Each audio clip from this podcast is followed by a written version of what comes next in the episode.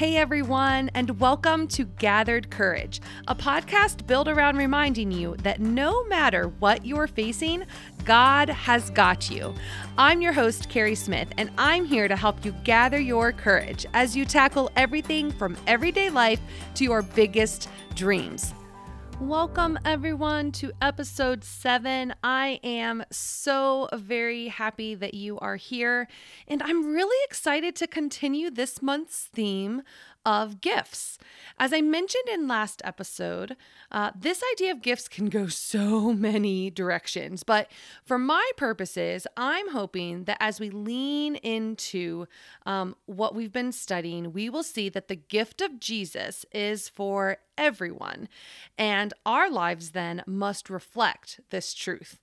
So last week, we looked at Acts chapter 8 as Philip shared forgiveness of sins through the blood of Jesus Christ to an Ethiopian eunuch.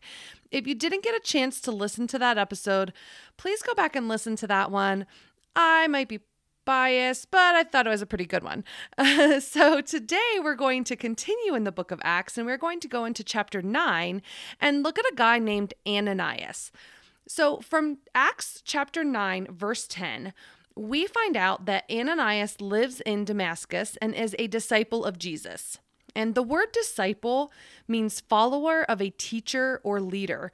So in this case, Ananias is a follower of the ultimate teacher, Jesus.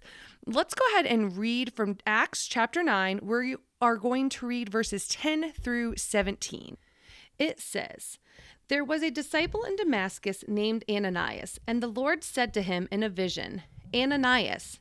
Here I am, Lord, he replied. Get up and go to the street called Straight, the Lord said to him, to the house of Judas, and ask for a man from Tarsus named Saul, since he is praying there. In a vision, he has seen a man named Ananias coming in and placing his hands on him so that he may regain his sight. Lord, Ananias answered, I have heard from many people about this man, how much harm he has done to your saints in Jerusalem. And he has authority here from the chief priest to arrest all who call on your name. But the Lord said to him, Go, for this man is my chosen instrument to take my name to Gentiles, kings, and Israelites. I will show him how much he must suffer for my name. Ananias went and entered the house. He placed his hands on him and said, Brother Saul, the Lord Jesus, who appeared to you on the road you were traveling, has sent me so that you may regain your sight and be filled with the Holy Spirit. I just love this passage of scripture. Um, really, because I can so relate to Ananias. Okay, so easy now. I'm not saying I've gotten any direct visions from the Lord. That'd be awesome if I had. But I do relate to Ananias's response to the Lord. Ananias gets his assignment, if you will, and is like, "Hold up. You want me to what?" Verse 13 says, Lord, Ananias answered, I have heard from many people about this man, how much harm he has done to your saints in Jerusalem. He goes on to verse 14 and says, And he has authority here from the chief priest to arrest all who call on your name. Ananias was basically fearful for his life. He was risking physical harm if he listened to what God told him to do. Saul, whom we'll study next week, actually had a really bad reputation. He was killing Christians. Saul was instrumental in the stoning of the first Christian martyr, Stephen. I mean, he was basically going around terrorizing followers of Jesus. Ananias, I think, had every right to be afraid, and in his humanness, questioned God. I can't say that God has ever asked me to put myself in physical danger for his sake, but like Ananias does here, when God has given me a command or I have felt a nudge from Him, I've questioned Him. I've had questions like, You want me to do what, Lord? Or what about my fill in the blank, my family, finances, reputation, responsibilities? And then there are these two questions that inevitably surface, for me at least. What will others think? and how will they respond? Admittedly, I've given in to the fear of these last two questions too many times. I've given in to them. I've answered them with they're going to reject me. They're not going to be want to be my friends anymore. They're going to think I'm crazy. They're going to look down upon me. But I'm growing a lot in this. And actually, this podcast is a part of my triumph in working through these fleshly concerns. So I understand where Ananias is coming from here. For Ananias, God answers him back. And, and he says in verse 15, he says, But the Lord said to him, Go, for this man is my chosen instrument to take my name to Gentiles, kings, and Israelites. I will show him how much he must suffer for my name. Okay, so this is the place where I wish I got more of Ananias's feelings um, on God's request. I read this and I'm like, wait a minute. You are going to use this man that has killed your followers to preach your name? He is your chosen instrument? Seriously? Okay, so some confession time here. Confession time with Carrie. I'm a competitive person. I'm also someone that struggles with finding my worth in accomplishments. I like to have it all together and I don't want to be wrong.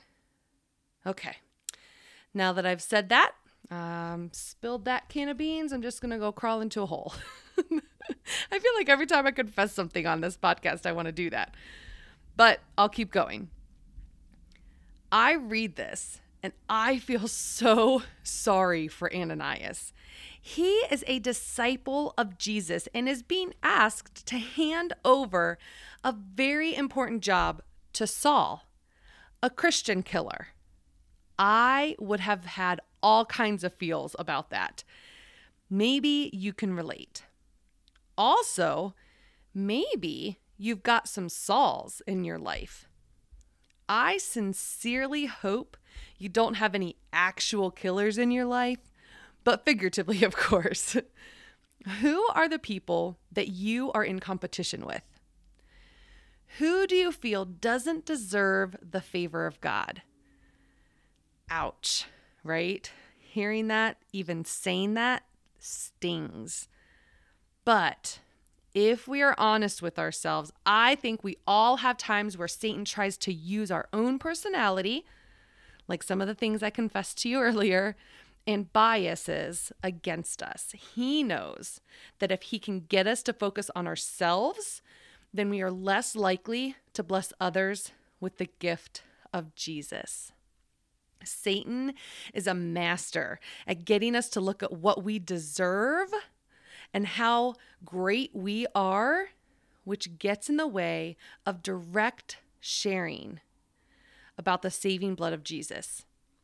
As followers of Jesus, we have been given this amazing gift, yet we feel like we get to choose who we share it with.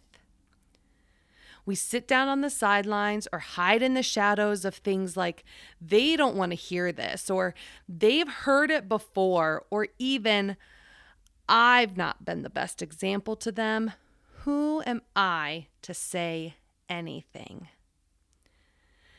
And friends, I'm preaching to myself on this one. I have picked and chosen who I shared this gift with.